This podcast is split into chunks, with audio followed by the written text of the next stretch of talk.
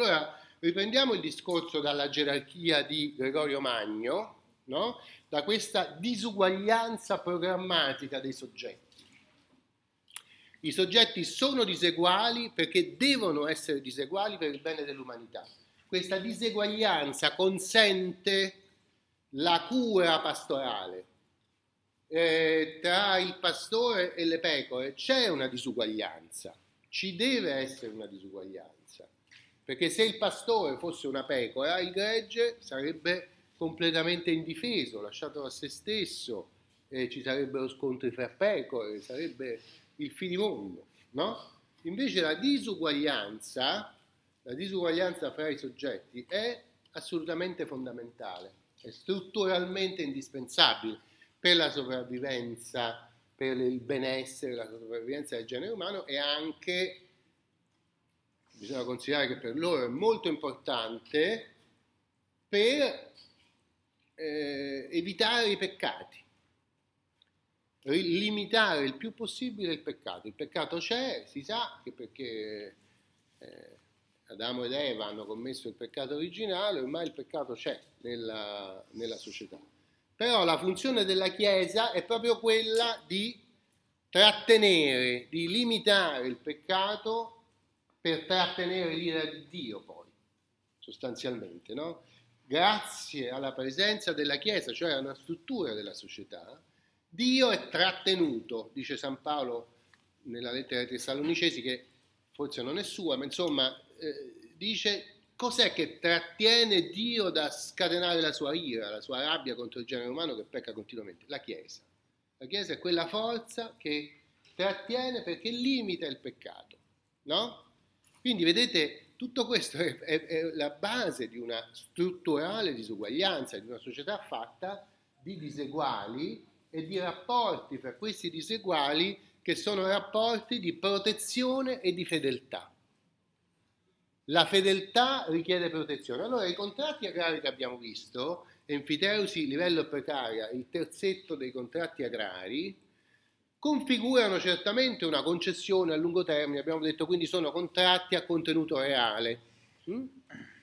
però anche accede a questo rapporto sempre un rapporto personale, che è un rapporto di protezione contro fedeltà.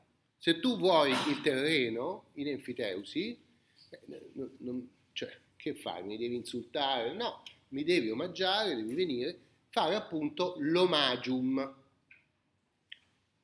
Sapete, in italiano si dice omaggio, si dice anche in francese homage.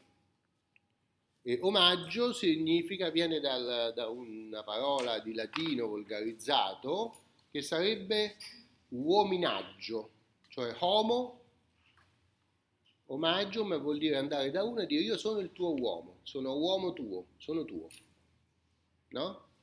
Quindi quando si fa un omaggio, che adesso è diventata una cosa di gentilezza, si sta riprendendo una parola che nasce invece in un contesto feudale in cui qualcuno si sottomette, si assoggetta a qualcun altro dicendogli sono homo tuus, no? Quindi porto una parte dei prodotti della terra che tu mi hai dato e te li porto a te, no? Questo portare delle cose è un omaggio perché manifesta una superiorità di chi riceve e un'inferiorità di chi dà.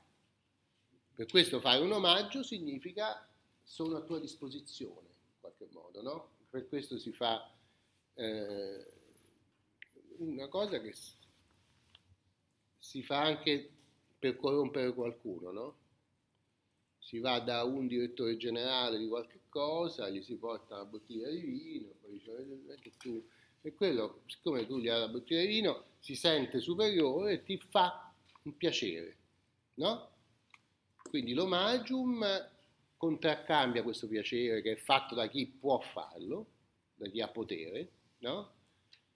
E costituisce un rapporto personale, perché chi sta in eh, posizione di inferiorità, si mette in posizione di inferiorità al fine di ricevere un piacere, in questo caso nei, nei casi delle, degli omaggi eh, di tipo feudale sono spesso pezzi di terra, case che vengono concessi con un canone piccolo che la persona si può permettere e che ti consentono di vivere, diciamo, decentemente, però sempre senza rompere questo rapporto di fedeltà, no? Allora, la fedeltà è un'altra struttura fondamentale, la fidelitas. La fidelitas è uno di quello che viene descritto da Cortese come uno degli elementi del feudo, cioè il rapporto personale fra signore e vassallo. Anche qui noi lo vediamo certamente bene nel mondo ecclesiastico, cioè esiste un signore che è il santo, cioè eh, la chiesa di Sant'Anselmo, no? che è gestita però da un prete, che non è lui il Signore, ma lui fa le veci del Signore. C'è il eh, contadino che va alla chiesa, porta un omagium e dice dammi per piacere un terreno in precaria, fa una preghiera. E quello gli dà il terreno e riceve l'omagium ogni anno, perché l'omagium, cioè un canone molto lieve, ricorda che c'è questa relazione. Allora vedete che questi contratti agrari eh, contengono anche un elemento personale, anche se non è mai codificato. Però un elemento personale esiste perché il motivo, uno dei motivi per interrompere la concessione, che in genere non si interrompe mai, è quello della mancanza di rispetto, dell'interruzione della consuetudine di portare l'omagium, del rifiuto per i contadini, per esempio, di lavorare nel terreno del Signore, no? Allora, questa, questo rapporto fra chi ha tante terre e chi ne chiede in eh, concessione è lo stesso rapporto che si crea in questo istituto di cui Cortese parla in un capitolo ad hoc, che è il feudo e che è l'istituto caratterizzante di questo tipo di società che adesso capiamo meglio perché vediamo il quadro economico di questa situazione. No? Cioè anche sulle, diciamo, sull'esempio delle concentrazioni di beni negli enti ecclesiastici, anche alcune famiglie impregnate di quella idea, abbiamo detto, consuetudinaria dell'importanza della stirpe, della discendenza, raccolgono dei beni che possono essere molto ampi. Questi beni spesso, spesso li ricevono perché sono famiglie importanti che facevano parte degli eserciti barbarici che hanno occupato, abbiamo visto, il terzo delle terre, no? Oppure ai quali il re ha dato delle terre in concessione regale, il re gliele ha conferite in cambio di servizio militare, perché sono famiglie di, di guerrieri, no?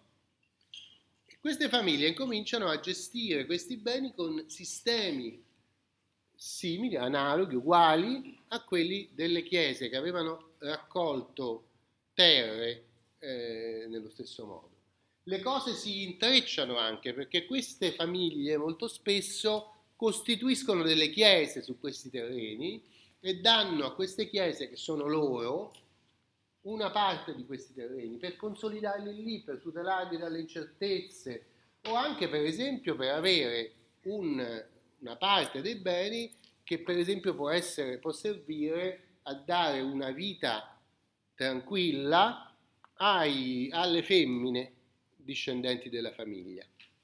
Delle grandi famiglie feudali costituiscono dei monasteri femminili, eh, riservandosi il diritto di proporre al vescovo il nome della badessa. Questo diritto si chiama gius patronato. Perché? Perché se le terre che hanno ottenuto servono a compensare il servizio militare, queste terre possono essere trasmesse soltanto ai figli maschi che fanno il servizio militare. Allora o le femmine si sposano il maschio di un'altra famiglia e va tutto bene, però quando non si sposano, non vogliono sposarsi o muore il marito, hm? come facciamo queste ragazze? Dove le mettiamo? Le mettiamo in monastero, ma non come monache qualsiasi, come monache che entrano per fare un po' di pratica, cioè, però sono destinate a diventare le badesse del monastero, cioè quelle che veramente gestiscono tutti questi beni. no? In certi casi la cosa diventa grossa perché que- alcuni di questi monasteri diventano importantissimi e queste badesse governano enormi terreni, il che configura eh, un episodio di potere femminile che tutto sommato in questa società così arretrata e medievale è abbastanza sorprendente perché queste donne, per esempio c'è un grandissimo monastero fondamentale che è indipendente pure dal vescovo, quindi è un monastero sovrano paragonabile a Monte Cassino, che sta a Conversano in Puglia, che è femminile e nel quale la badessa eh, amministrava pure la giustizia, nonostante il divieto per le donne di amministrare la giustizia, però questa siccome era badessa di Conversano eh, faceva tutto, no? Perché? Perché ci sono delle strutture sociali per cui certe famiglie potenti costituiscono una struttura economica che serve ad accogliere le femmine che non si sposano. Quando una famiglia è molto potente, queste femmine eh, vanno nel monastero, vivono in comunità di femmine, di donne, come i maschi vivono in comunità di maschi quando vanno in monastero, no?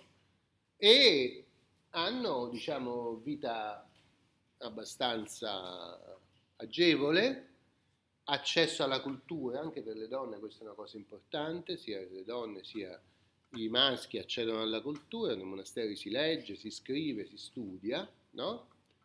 E, ed è una forma di vita alternativa a quella del contadino o a quella del militare, che sono le altre due forme di vita che, eh, che si possono adottare in questo periodo, no?